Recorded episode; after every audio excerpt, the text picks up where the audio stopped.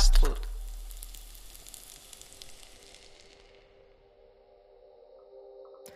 Výdejní okénko Dobrot Fast Food podcastu má připravené rozmanité menu i tentokrát.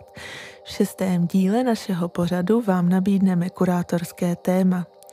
Ve světě umění nejde totiž vždy jen o samotnou tvorbu, ale ruku v ruce s ní jde i prezentace a další aspekty doplňující proces i výsledek uměleckých děl. Dnes proto pro vás máme lahůdky z trochu jiné perspektivy, než jsme doposud v našem podcastu byli zvyklí. V Ústí nad Labem se nachází hned několik galerijních prostorů a velmi významnou uměleckou institucí je zde právě Dům umění Ústí nad Labem Fakulty umění a designu Univerzity Jana Evangelisty Purkyně v Ústí nad Labem.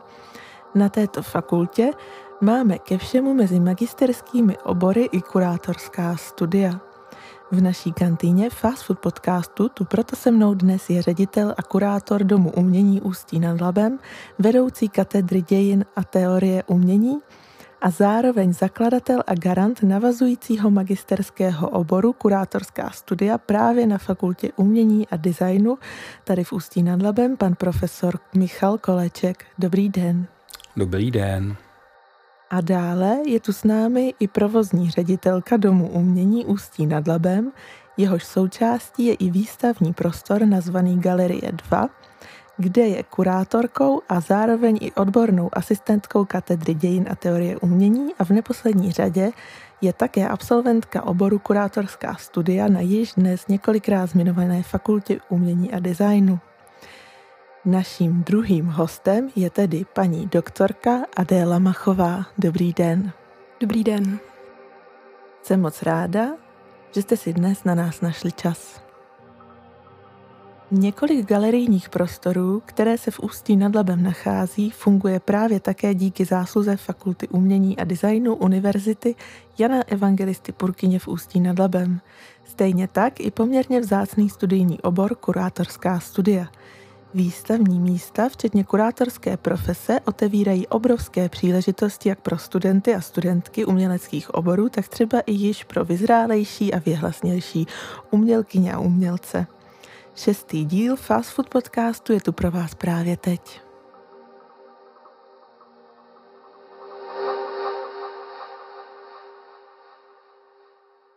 Byl to přece jenom dost početný výčet funkcí a uh, ještě jsme to tady takhle dlouhý úvod neměli, je to až k nevíře, kolik toho vlastně teď stíháte.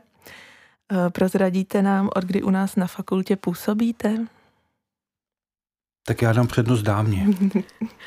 a já se rozpomínám, já jsem nastoupila jako projektová manažerka, myslím, že to byl rok 2011, takže jsem fungovala uh, další dobu v kanceláři, dodělávala jsem si doktorát a jestli si správně to vybavuju, tak to byl rok 2018, kdy jsem nastoupila jako uh, pedagog na katedru dějin. A vy, pane profesore Kolečku? Eh, já jsem přišel z Liberce eh, v polovině 80. let, tehdy samozřejmě v Ústí nebyla ještě univerzita, byla tady v uvozovkách jenom pedagogická fakulta, na kterou jsem nastoupil, kde jsem studoval eh, češtinu dějepis. A po absolvování studií už po roce 1989 v té najednou radikálně změněné situaci politické, společenské, ale také kulturní, jsem se dlouho rozhodoval, jestli se vrátím do Liberce, eh, nebo jestli v Ústí zůstanu a musím říct, že jedním z, z velice závažných důvodů, proč jsem v Ústí zůstal, byla zaprvé v té době už nově vzniklá univerzita, ale také eh, skupina mladých, tehdy mladých umělců a umělkyň, kteří tady působili a v, v, v té době v Liberci vlastně žádný takovýhle živý Eh, umělecký okruh nebyl. Takže eh, s těmi lidmi jsem sdílel už nějakou zkušenost, eh, fungovali jsme poměrně komunitně v té době, řekl bych. A, a vlastně to mě vedlo k tomu, že jsem v Ústí nad Labem zůstal. Takže si myslím, že univerzitu si musíme hýčkat a fakultu samozřejmě v rámci univerzity také, nejenom z důvodu vzdělávání, ale také z důvodu toho, že ta instituce tady stabilizuje nějakou společenskou situaci A my to v umění můžeme vidět, protože když jste zmínila, že tady působí celá řada galerií a dalších kulturních projektů, tak když byste si udělala nějakou analýzu, kdo za nimi stojí, Eh, tak zjistíte, že to jsou velice často právě absolventi univerzity a v rámci toho velice často eh, dominantně právě absolventi naší fakulty. Dům umění eh, Ústí nad Labem funguje už několik let. Osvětlíte nám trošku jeho vznik, kdy vlastně se začala formovat ta myšlenka vytvořit tuto galerii nebo tento prostor a vůbec s jakými cíly jste do toho šli? No tak to je zase dlouhá historie.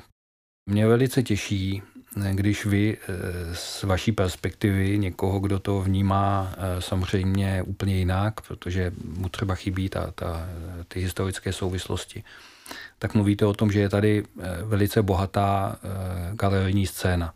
Takhle tomu samozřejmě nebylo na začátku 90. let. A navíc Ústí nad Labem má velkou nevýhodu. Je to vlastně jediné krajské město, v rámci kterého nepůsobí sbírková instituce v oblasti výtvarného umění. Nemáme tady žádné muzeum umění nebo něco podobného. Takže fakulta se vždycky snažila nějakým způsobem podporovat institucionální provoz a v těch začátcích eh, jsme postupovali v úzké spolupráci s galerií Emila Fili, což, byl, což byla tehdy jediná eh, instituce, která se věnovala vystavování výtvarného umění, současného výtvarného umění. A tahle instituce, která dodnes existuje, tak eh, bohužel velice často byla z hlediska té místní eh, politické reprezentace různým způsobem oslabována, přesouvána, ohrožována a tak dále. Eh, a my jsme vlastně od začátku měli takovou touhu vybudovat tady instituci, která by na těchto vlivech byla nezávislá. No a eh, Adela tady, eh, když jsme se připravovali na tu diskuzi, zmínila rok 2016, ale ono ve skutečnosti se to stalo o rok dříve. Eh, se tady z ničeho nic na univerzitě uvolnila budova bývalé menzy. No a my jsme velice rychle pochopili, že to je ten moment, ve kterém je potřeba se zmobilizovat a Eh, o tu menzu jsme požádali v rámci univerzity. Univerzita ji naší fakultě převedla a my jsme tam začali budovat dům umění. Eh, protože do té doby většina těch eh, aktivit, které byly nějakým způsobem spojené s fakultou, tak se odehrávala v pronajatých prostorech a, a ve spolupráci s jinými institucemi a z, z, z velké části tedy v návaznosti na městskou politiku. A najednou díky vlastní budově, vlastnímu majetku a v rámci univerzity se nabízejícím možnostem jsme stáli eh, před poměrně dlouhou cestou, dnes je rok 2021, eh, která nám nabízela ten směr k tomu skutečně si vybudovat plnohodnotnou uměleckou instituci ve spojení s fakultou, která by mohla odolávat i do budoucnosti právě všem těm možným turbulencím, eh, které jsou s naším městem a s lokální politikou často spojené. A, a, co se týče toho, že byla uh, galerie uh, Domu umění přesunuta, tak uh, to bylo z důvodu rekonstrukce, pokud je mi dobře známo a uh, jak jste vlastně, jak byste třeba schrnuli to, jak jste byli spokojeni s, tou, mm, s tím náhradním prostorem na Masarykově ulici a uh, jaký třeba vnímáte mezi tím rozdíly, mezi tou výstavní zkušeností? Tak já můžu na začátek říct, že pro nás to tenkrát byla výzva. My jsme se vlastně během eh, toho jednoho roku dozvěděli, že nám vyšla podpora na rekonstrukci toho domu umění na Klížské ulici a že bude tedy třeba jej minimálně na dva roky, možná na tři opustit. Měli, měli jsme dvě, dvě možnosti, buď eh, vlastně ukončit tu činnost po dobu těch eh, dvou, tří let rekonstrukce, anebo právě se přesunout. Nám se vlastně líbila nejvíc ta možnost přesunout se někam směrem do centra, dát o sobě víc vědět, zůstat vlastně v kontinuální činnosti a začali jsme hledat místo eh, tady v eh, Ústí nad Labem, kde bychom mohli působit, aby to vlastně splňovalo ty podmínky prezentace. Chtěli jsme zachovat právě galerii 1 a galerii 2, kde v té galerii 1 podnikáme skupinové nebo solové výstavy větších formátů a v Galerii 2 eh, se věnujeme prezentaci studentské, většinou doktorské tvorby. A na Masarykově ulici, tím, že jsme si vybrali místo, kterému se teď už asi přirozeně říká parter, dlouho jsme hledali i to slovo, tak eh, se nám něčem zalíbila i ta situace eh, toho umístění pod panelovými domy eh, v centru města, ale zároveň trošku zapomenuté místo, které jsme chtěli oživit tou svojí činností, nejenom tím, že tam budeme prezentovat výtvarné umění a design, ale i, že tam budeme dělat různé vzdělávací a kulturní programy, že budeme spolupracovat s místními komunitami, že budeme rozvíjet to prostředí, ve kterém vlastně budeme působit a kterého budeme součástí po dobu té rekonstrukce. Byl to pro nás takový druhý druhý domov. Věděli jsme, že se budeme vracet a ta vlastně doba, kdy nám tam ta naše činnost končí, je aktuálně teď. Budeme tam do prosince. Následně nás tedy čeká uh, otevření toho, té budovy na Klížské ulici a zpátky ten přesun z toho místa do toho vlastně našeho, my to bereme jako rodné vlastně sídlo na Klížské ulici, kde se těšíme, že ve dvou těch patrech budeme přinášet nejenom eh, tu výtvarnou tvorbu veřejnosti a tady studentům a pedagogům, ale právě, že se tam budou konat i různé kulturní akce, v multifunkčním sále třeba koncerty nebo, nebo divadla a že se nám otevřou vlastně nové možnosti pro tu uh, spolupráci jak na poli výtvarného umění, tak v rámci těch ostatních oborů a kulturních přesahů.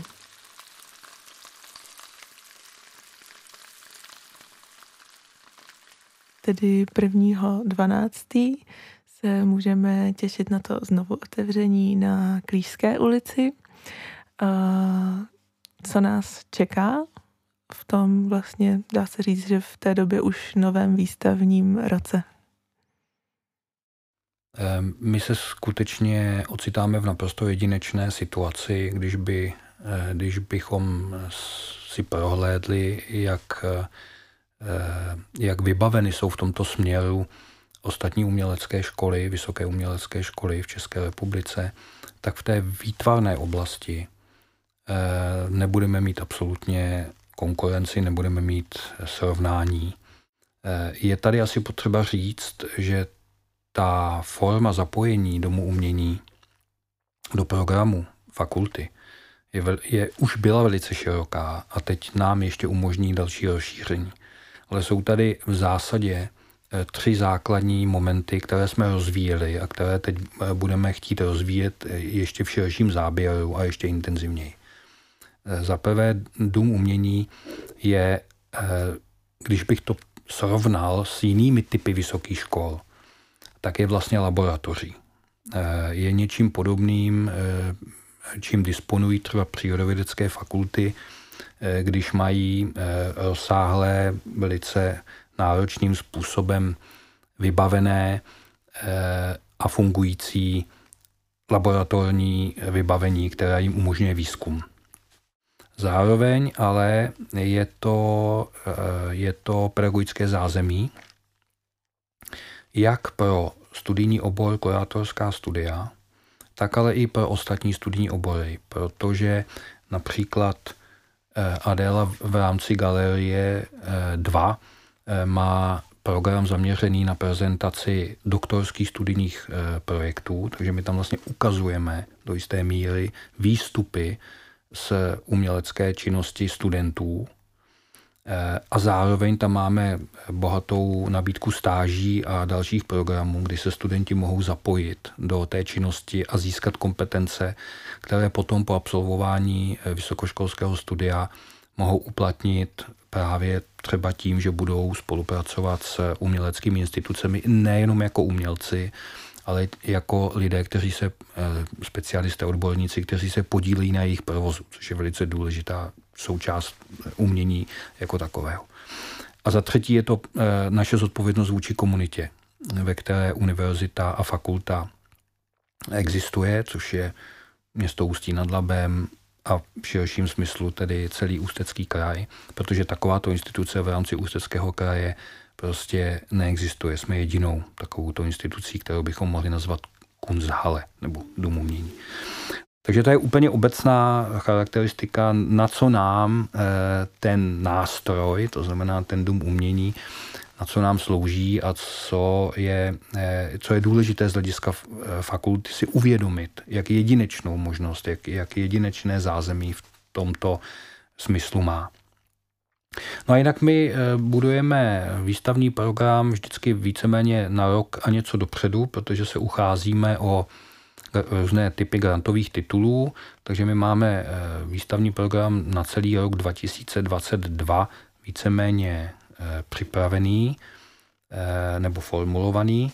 A budeme začínat výstavou, eh, kdy se vlastně trošičku vracíme k tomu, co jsme už předvedli, když jsme otevírali dům umění, tu, tu první verzi domu umění v, v tom roce 2016, kdy jsme vystavili díla Jaroslava Prášila a k němu jsme přiřadili Eh, díla eh, umělců, kteří buď to Jaroslava Prášila ovlivnili, anebo byli Jaroslavem Prášilem ovlivněni jako takovým doajenem eh, uměleckého vzdělávání v Ústí nad Labem. A teď posouváme trošku ten náš zájem do začátku 90. let, vlastně do období, kdy já jsem do Ústí přišel, respektive kdy jsem tady začal působit jako kurátor.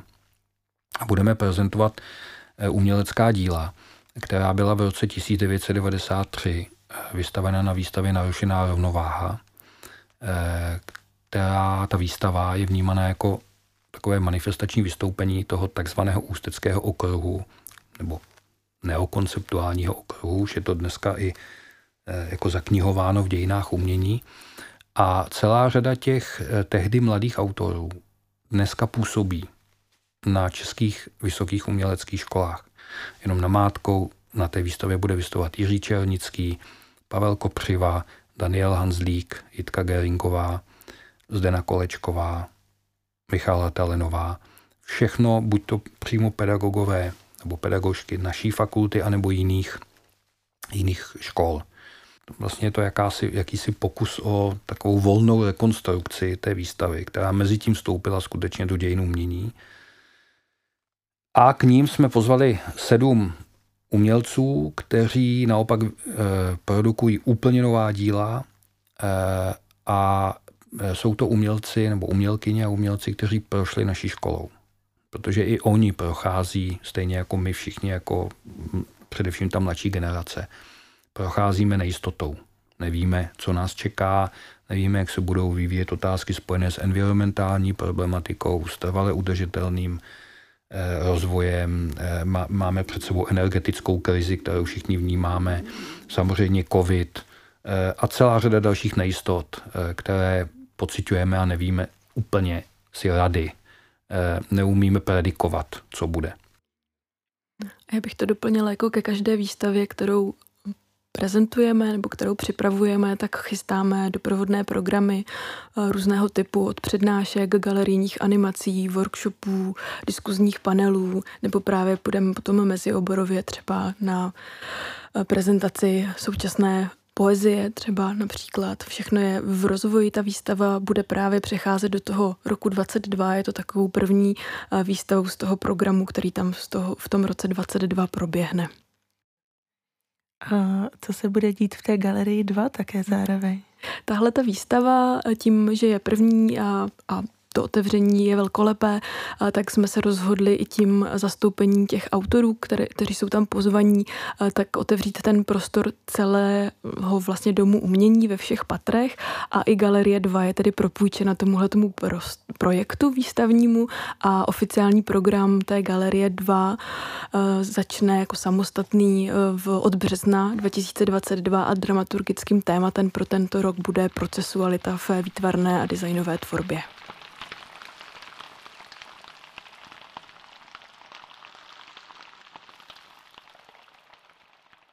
Kam ještě dál můžou v Ústí nad Labem naši posluchači zamířit? Co je tak zajímavé z kulturního hlediska navštívit a především toho galerijního? Já v poslední době myslím na to, že bych chtěla zamířit konečně do divadla, na který, kde jsem nebyla už prostě dva roky, takže vnímám teď hodně program činoherního studia ale naposledy jsem šla na vernisáž do galerie Emila Fili, kde eh, vlastně má výstavu Juraj Černý, kurátor, a byla jsem milé potěšena tou prezentací, tak to bych určitě doporučila a zároveň tam probíhají taky zajímavé tvůrčí workshopy právě s vystavujícími každý, myslím, víkend, soboty tvořivě, tak to bych doporučila. Asi za mě takhle, no.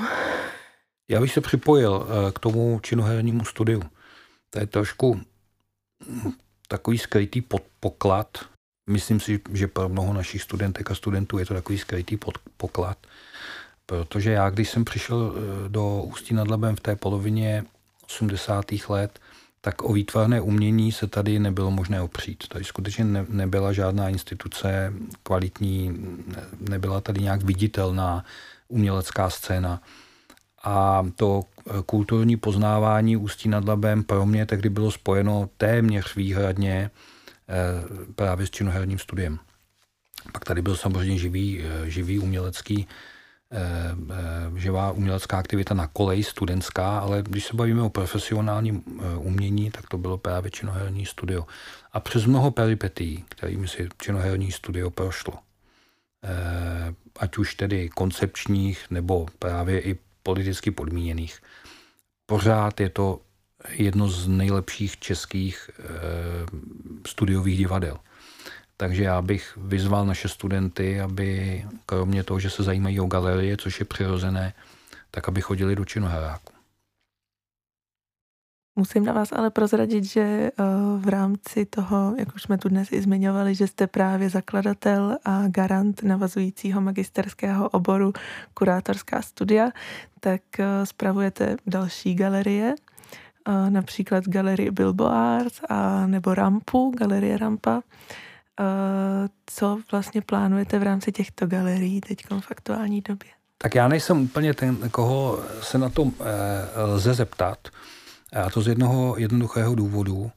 Eh, ten dvouletý navazující magisterský program z hlediska eh, aktivit takzvaného kurátorského workshopu, v jehož rámci studenti vytvářejí výstavní projekty, tak máme rozdělený s kolegyní doktorkou Síkorovou.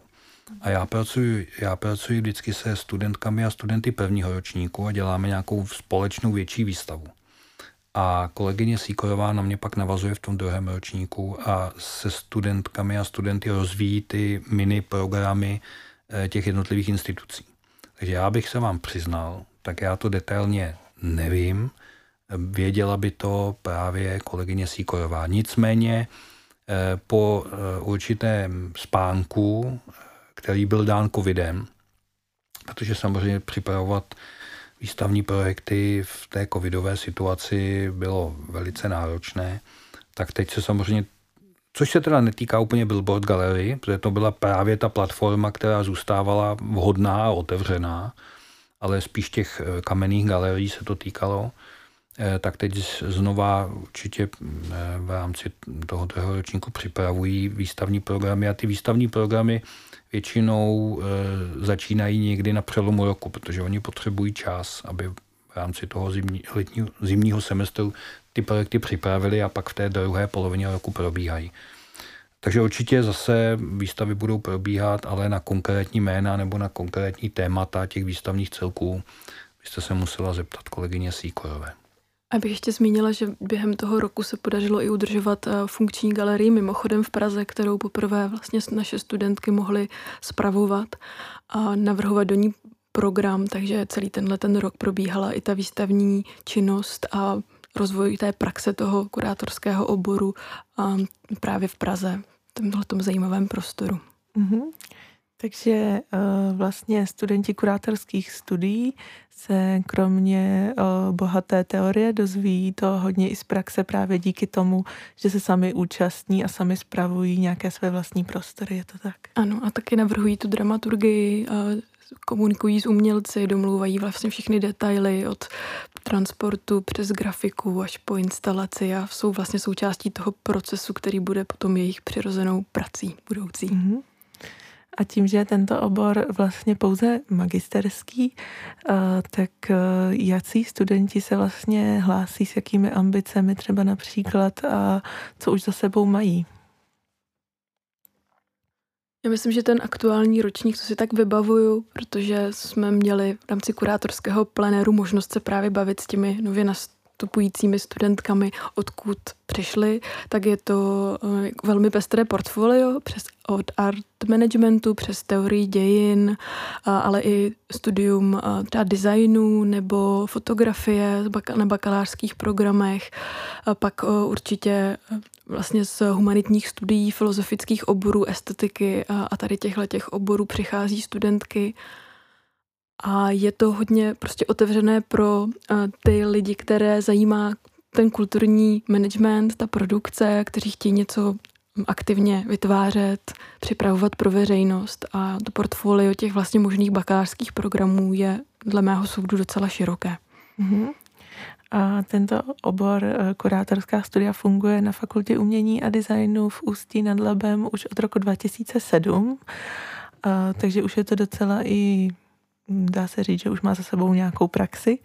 A, eh, právě eh, proč byla ta Mm, ambice tu ten obor vytvořit a uh, řekli byste, že je svým způsobem jedinečný, možná i jediný v České republice? Adela byla první absolvent, to znamená v tom roce 2007 eh, nastoupila do prvního ročníku s kolegyněmi, ještě ano. dalšími. Bylo nás tenkrát deset.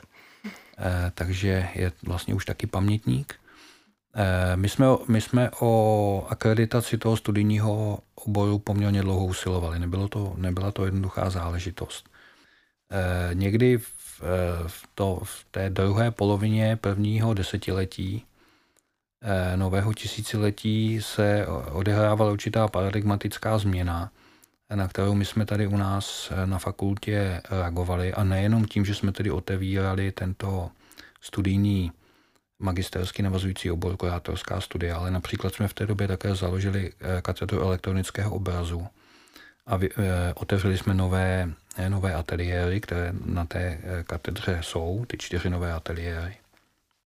A tehdy to bylo právě součástí takové změny, která byla spojená s, e, i se změnou institucionálního fungování a s tím, s tím, že v 90. letech vlastně došlo k etablování toho, té pozice kurátora.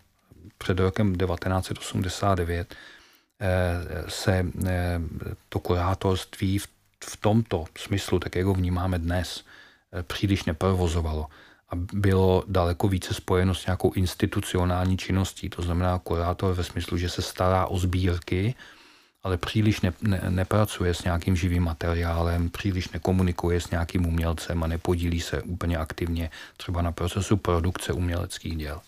To přišlo z 90. lety. Chvíli trvalo, než se ten eh, obor nějak jako vnitřně ustavil. No a samozřejmě přirozeným způsobem začaly také snahy v této oblasti eh, eh, realizovat specializované vzdělávání. A ten náš ta naše situace v tom roce 2007 po opakovaných snahách o akreditaci, což vlastně eh, bychom mohli říct, že byla snaha o etablování toho oboru jako takového, že ve chvíli, že to máte jako studijní obor, tak, tak to znamená, že to je zároveň uznáno v nějakém širším kontextu jako nějaká pracovní specializace. Takže k tomu došlo v tom roce 2007 a postupně se ten e, náš studijní obor nějakým, nějakým, nějak jako rozvíjel, reagoval. Otevřely se i některé příbuzné, například na Vysoké škole umělecko-průmyslové. Dneska se něco podobného odehrává i na univerzitě Tomáše Bati ve Zlíně, v Ostravě, na fakultě umění. Ale to zaměření přímo na to kurátorství a to propojení toho kurátorství s, tou, s tím praktickým výkonem, tím, že my vlastně ty kurátory vnímáme jako ateliér, to znamená, je tam důraz na, na, na vytváření projektů, na, na vytváření výstav, tak to si myslím, že, že je to dnes jedinečné. Že ty ostatní obory jsou buď víc teoreticky zaměřeny, anebo jsou zaměřeny ještě víc do té situace spojené vyloženě jenom s produkcí. Eh, a my si udržujeme takovou rovnováhu mezi tou teorií, mezi tím důrazem na praktické činnosti a na realizaci eh, výstupů ze studia, které jsou ve své podstatě analogické tomu, když student v ateliéru umění vytváří umělecké dílo. A řekli byste třeba i z té vlastní zkušenosti, že eh, právě absolvent těch kurátorských studií má eh, nějakou výhodu v tom, že právě už eh, po absolvování svých studií je nějakým způsobem zacílen a má třeba i tu praxi? Já si myslím, že to je určitě výhoda pro toho budoucího kurátora, že si odnáší zkušenost z té práce kurátorské a ukazují to i mý kolegové, další absolventi z těch, z těch studií, protože získávají prostě zaměstnání v muzei, muzeu umění nebo v rámci různých kulturních agentur a nebo co, co mám takhle zprávy, tak jedna kolegyně funguje v žurnalistice a věnuje se vlastně kulturním zprávám, aktivitám, a nebo si zakládají vlastní vlastně živnost nebo prostě jednotky kurátorské a pracují na volné noze vyhledávají si ty příležitosti nebo ty přichází k ním a fungují vlastně jako ta samostatná jednotka, což je taky velmi důležité pro rozvoj té vlastně kurátorské práce v oblasti toho aktuálního výtvarného umění. Já bych to doplnil, ono nejde jenom o kurátorskou práci, ono jde, ono jde o institucionální práci. A to si myslím, že je eh, výhoda právě toho našeho studijního oboru, eh, že naše absolventky a absolventi se mohou v rámci té institucionální praxe, dejme tomu třeba muzea umění, anebo i nějaké nezávislé galerie, ucházet o široké portfolio e, zaměstnání. To znamená, nemusí být nutně v úvozovkách pouze teoretikem, ale právě velice často e, hrají, se hrávají ty další role, které jsou pro instituci nezbytné. PR, produkce uměleckých děl a tak dále a tak dále. A to je, myslím, jejich velká výhoda.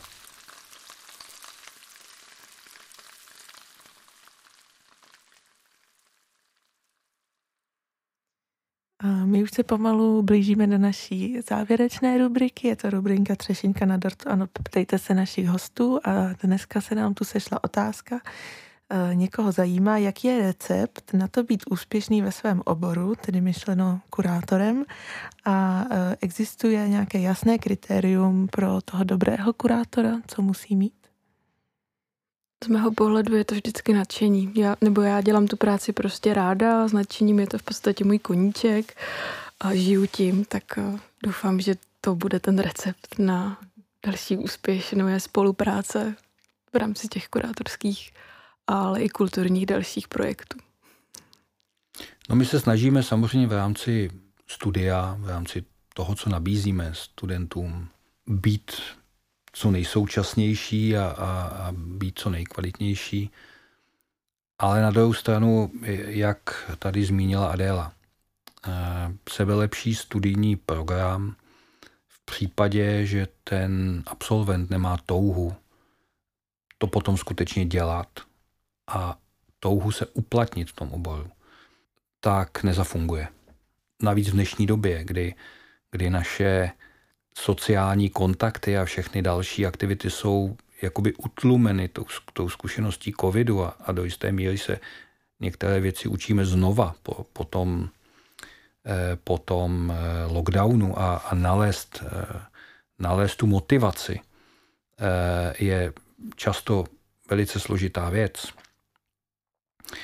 tak ta touha e, něco dělat, touha komunikovat, touha uspět, zapojit se do práce nějaké instituce, kterou považuji za zajímavou a dát té práci něco víc, než je v úvozovkách těch 8 hodin, tak to je, myslím, to úplně nejdůležitější, ale, ale eh, my jako hm, teoretici umění, kurátoři, ale i umělci, myslím, máme určitou výhodu, která spočívá v tom, že ta naše práce je nezbytně spojená eh, s nějakým typem komunikace.